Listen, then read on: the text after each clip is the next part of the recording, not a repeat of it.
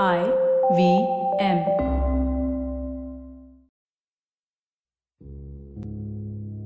हाय मेरा नाम रागिनी कुमार है और मुझे लिखना बहुत पसंद है और थोड़ा एक्स्ट्रा सोचना भी। बस, इन दोनों को एक साथ मिलाकर मैं कविताएँ लिखती हूँ। मेरी लव मैरिज हुई।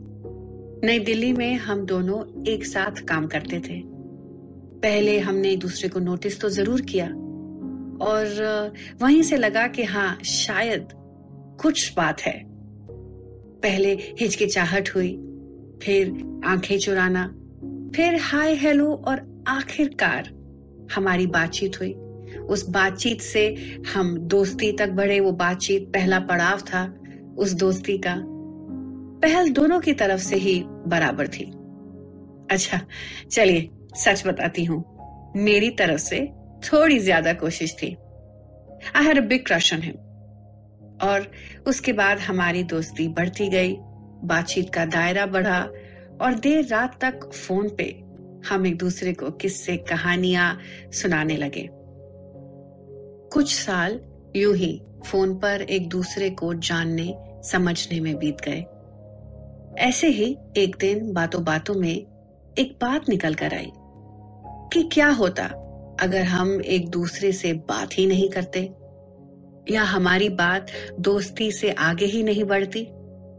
क्या होता अगर हमारा सफ़र दिल्ली में ही अधूरा रह जाता? और अगर हम एक साथ मुंबई आते ही नहीं? क्या हम तुम आधे रह जाते? और हमारा साथ भी अधूरा? क्या उस अधूरेपन को पूरा करने के लिए हमें कोई और मिल जाता? या हम एक दूसरे के बारे में सोचते हुए अपना आधा जीवन यूँ ही बिता देते? क्या होता अगर हमारी कहानी पूरी नहीं होती? मेरी अगली कविता कुछ अधूरेपन से, अधूरे प्यार से ही जुड़ी है। आधा दुपट्टा, अधूरा मैं। कहीं कुछ आधा रह जाना ज़रूरी है।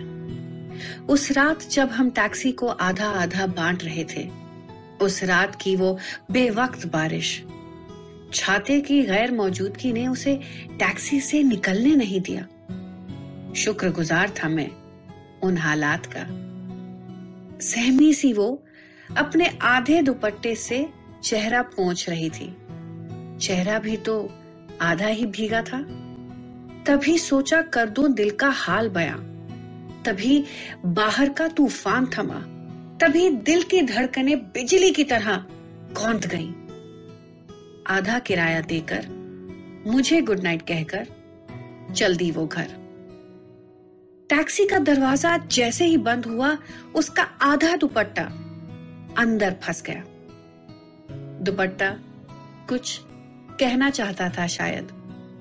कुछ आधे रुके अल्फाजों को पूरा करना चाहता था। दुपट्टा उसके हाथ में थमाते हुए मैंने दिल का हाल गरजते बादलों की तरह खोल डाला। वो थमी बारिश एक बार फिर जम के बरसी और शायद उसकी आँखें भी। आधा दुपट्टा हाथ में दबाकर वो घर की ओर चल दी। शायद कहीं कुछ आधा रह जाना ज़रूरी है।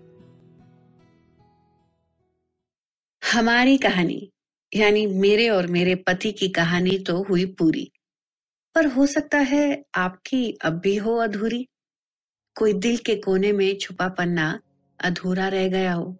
वो कहानी जो अभी अपने अंत को तरस रही है। क्या ऐसी कोई कहानी है आपके जीवन के पन्नों में यानी आपकी ज़िंदगी की डायरी में? क्यों ना उस पन्ने को पूरा किया जाए? क्यों ना उस अधूरी कहानी को एक और मौका दिया जाए? या फिर आप भी मुझसे इतफाक रखते हैं कि कहीं कुछ आधा रह जाना ज़रूरी है?